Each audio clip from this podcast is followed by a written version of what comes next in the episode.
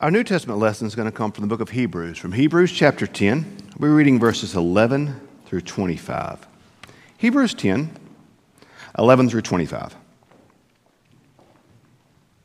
And every priest stands day after day at his service, offering again the same sacrifices that can never take away sins.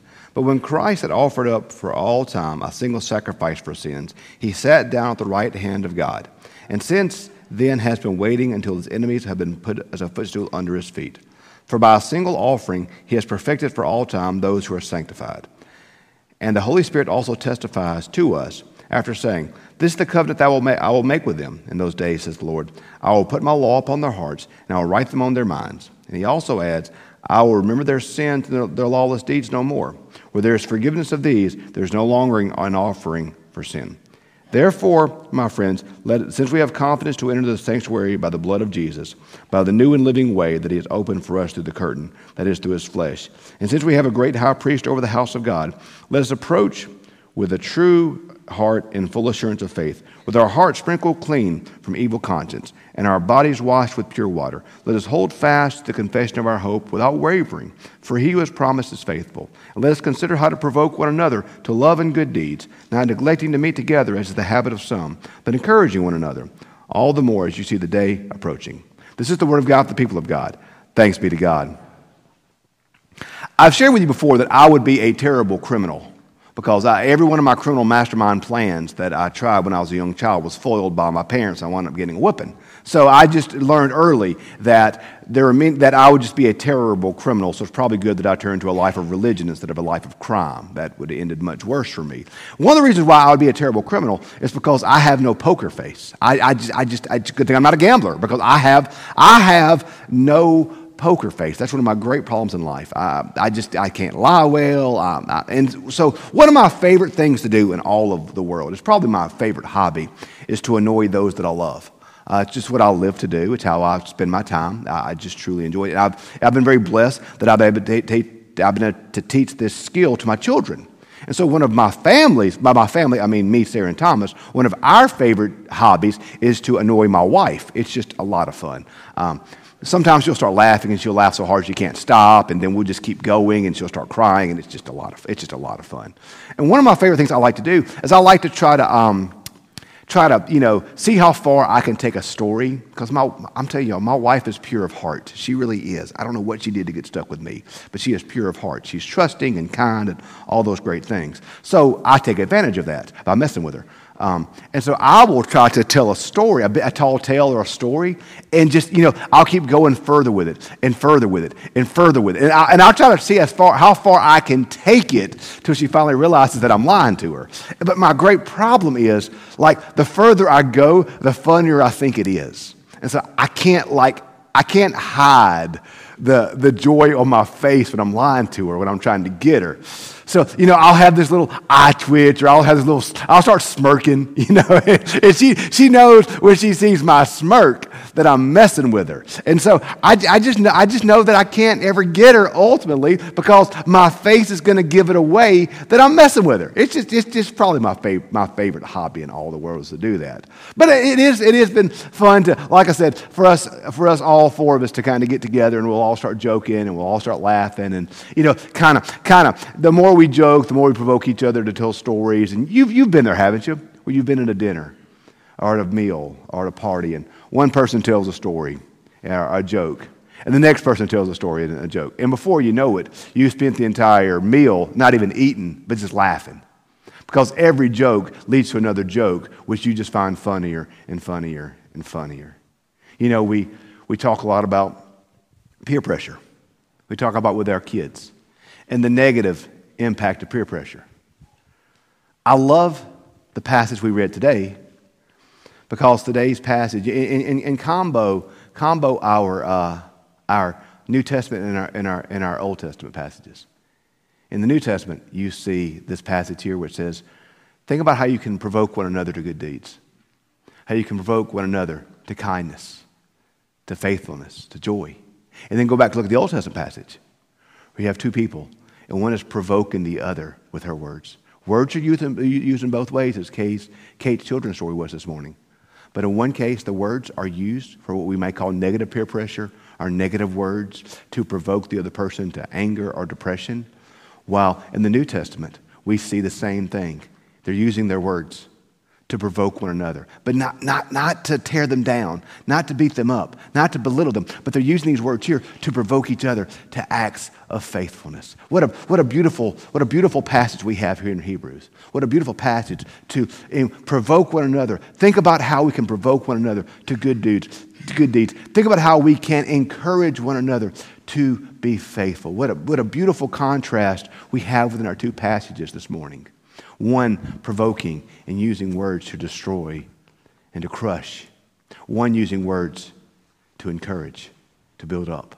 What a great juxtaposition of what the gospel should be doing in our lives. We, we're reading from Hebrews today. Hebrews is one of the, one of the coolest books in all the Bible.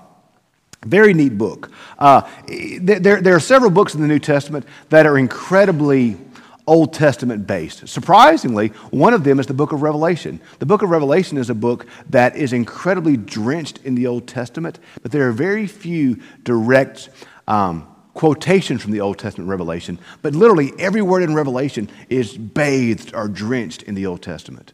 But Hebrews, Hebrews is a particularly Old Testament heavy New Testament passage. You really need to understand the Old Testament to really understand what's happening in Hebrews. It's, it's one of the deeper books in the, in the New Testament, one of the, one, of the, one of the more beautiful books in the New Testament. But, but it really, it's a, it's a book that really cements our Christian faith deep within the tradition handed to us by the Old Testament. Because in this passage, we see, in this passage and in this book, we see a great deal talking about the priesthood. We saw in the Old Testament passage Samuel I'm sorry, Eli the priest at the temple as Hannah came to pray. We see here this notion of Jesus Christ as our high priest. The, the, the priesthood, the sacrificial system in the Old Testament was a huge deal. Because as people sinned, as they messed up, as they failed, the Levitical system of the Old Testament, Leviticus, Exodus, Deuteronomy, they gave specific instructions. If you have committed this sin, this is how you rectify it. If you've committed this sin, this is how you rectify it. This you've done this, this is how you make it right. There are specific instructions in the Old Testament for how one can remedy and correct the sins they've committed.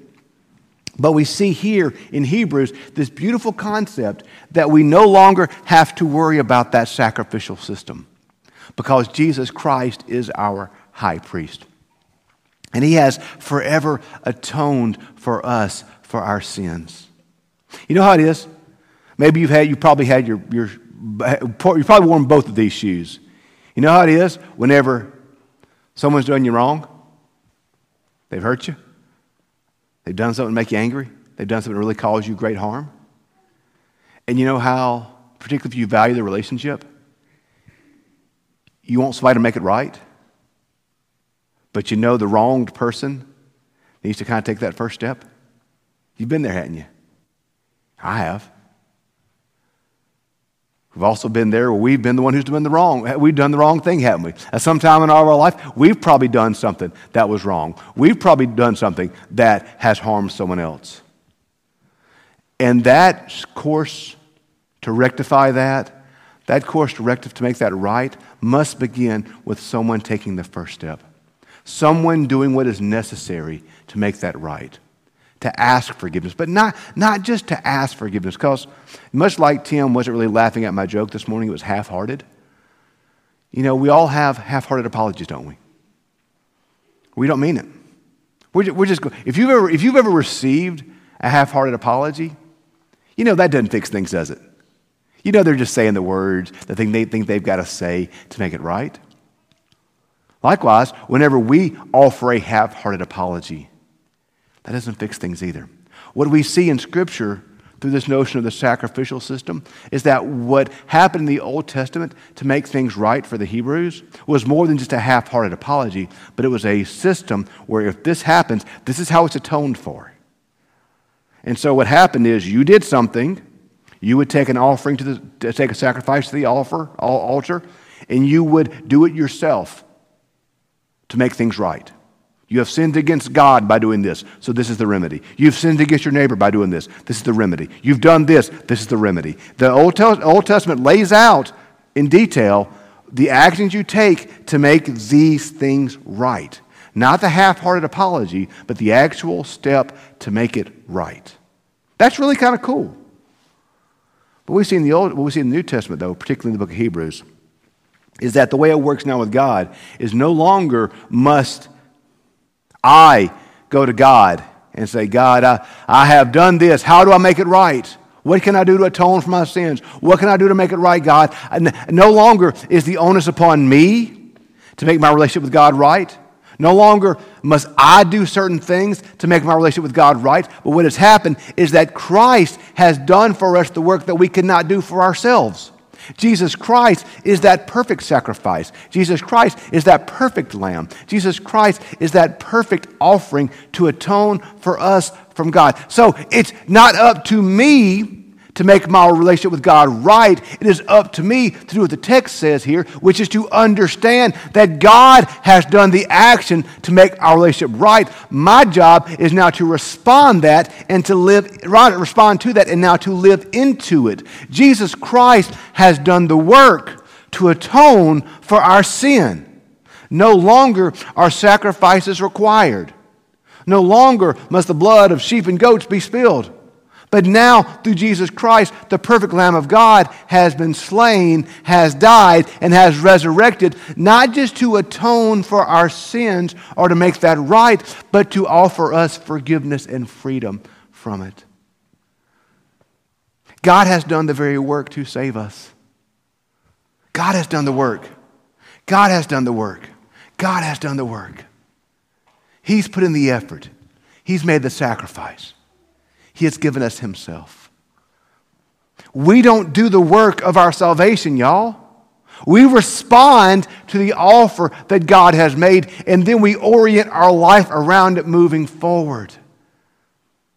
Jesus Christ has paid for our sins already.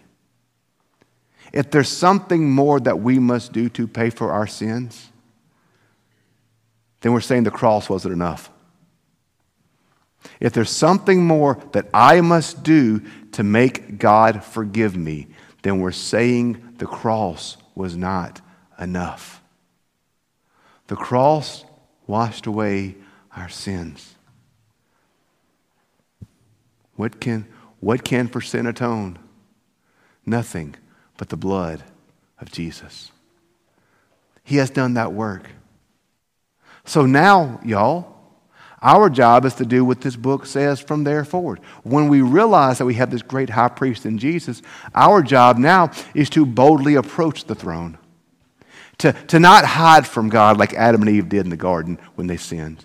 To not hide from God like the devil whispers in our ear that we should when we fail. You know how it is. You mess up, you do something you shouldn't do. The devil whispers, You can't go back to God now. Look what you've done. You can't go back to church. Look what you've done. You've made too many mistakes. There's no way you can come back before God because look what you've done. That's the voice of the devil whispering in our, in our ear, trying to pull us away from God. But Jesus Christ has atoned for the sins we've committed, the sins we're committing, and the sins we're going to commit. He has washed that away. Our job is not to earn that forgiveness, our job is to accept that forgiveness. So, because of the work of our, our, high priest, Jesus the Christ, we can boldly approach the throne. You don't have to be afraid of God. You don't have to be embarrassed to go before God. You don't have to be feel inadequate because you are his beloved child. He gave his son to redeem you and to restore you. And you don't have to hide from God. You don't have to run away from God. You don't have to live in the ashes of your mistakes. But today, y'all, today, this moment, this moment is a fresh start and a new start with our loving God. The devil longs to have us live in the consequences of our actions where we can't shake them. You know, Kate said this morning how sometimes we, we think back to the things people said to us years ago, don't we? You know, sometimes we think back to the mistakes of the past or the mistakes that we've committed now. We feel like we can't move forward.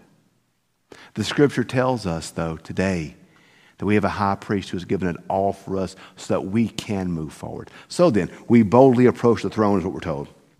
And we're told to hold fast to this confession, to not, to not put anything else above Jesus. It's so tempting in life to put things in front of Jesus, to put morality or so many things. But we're told here that what saves us is not anything that we do, but what saves us is what Jesus has done. And let, let us never, y'all, let us never exchange anything. Let us never exchange anything. Let me say it again. Let us never exchange anything for the glory of Christ. Let us never let anything in our life supersede the glory of Christ in our life. Not our morality, not our victories, not our defeats, not our religion, not any of that. But hold fast to this confession that Christ is the perfect atonement for sin, and in Him there is life, and nothing else. In Him there is life. So, because of what Christ has done, we can boldly approach the throne. We're to hold fast to our confession. And then it says we are to, we are to provoke one another. All the more encourage one another if we see the day approaching. And do not forsake the gathering together of the body of Christ. We need each other. That's John Wesley once says, the Bible speaks, the Bible speaks nowhere of solitary religion. We need each other, y'all. We, we need each other. We can't, we can't do this Christianity thing alone. We can't walk this path alone. We can't, we can't survive temptation alone. We can't survive trials alone. We can't survive troubles alone. We need each other. We need somebody encouraging us and, and challenging us and pushing us and loving us. Because, y'all, we've got, a great, we've got a great task ahead of us. We pray every Sunday, Thy will be done upon earth as it is in heaven. We pray for God's will to be done here on the earth, and we can't do that by ourselves. I can't do that without you because, A, I'm just one person. You're just one person. But B, you look at the world and you get discouraged, don't you? You watch the news, read Facebook. You, you see the world today and you get discouraged. And you want to give up. And you think you can't do it. You think it's, you think it's irredeemable. You think it's too much. You think it's too far. And so, left to our own devices, we're going to feel like there's too much in this world that we can't do. That is too great a task for me, you, or the church. And that's where we need each other. That's where we need each other. To provo- provoke each other, to encourage each other, to motivate each other to challenge each other, to pick each other up when we fall, to forgive each other when we mess up, to restore each other when it becomes too great. We need each other, y'all. You know, this whole COVID situation, and we talked a lot about social distancing and all that. I saw somebody that I hadn't seen for the day, and I gave him a hug. They said, Oh, I didn't think you were a hugger. I'm like, I guess I am now.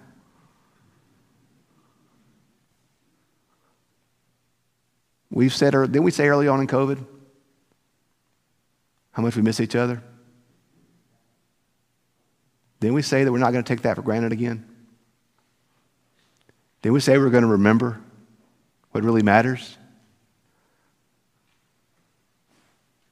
Now's our chance. We get to gather and worship. We get to gather to serve birthday gifts, Christ cupboard, cookies with Santa. So many ways to serve. And we need each other. I need you, you need me. We need each other. Like I said, Wesley said the Bible says the Bible Wesley says the Bible speaks nothing of solitary religion. One of the most powerful moments of my life, as much as I like to make fun of her and mess with her, one of the most powerful moments of my life was when I finally realized that my wife believed in me. That changed my life when I realized she actually believed in me. It's most life, outside of my salvation, probably the most life changing thing in my life. God believes in you. Your church believes in you. I believe in you. Let us consider, y'all, how we can do this. how we can provoke one another to good deeds, how we can challenge each other, how we can encourage each other, how we can be for each other the hands and feet of Jesus Christ. We have been given such a great salvation in Him, but we need each other to truly live that out. May we be for the world the body of Christ, and may we be for each other the body of Christ. What a joy it is to be part of this body. Let's pray.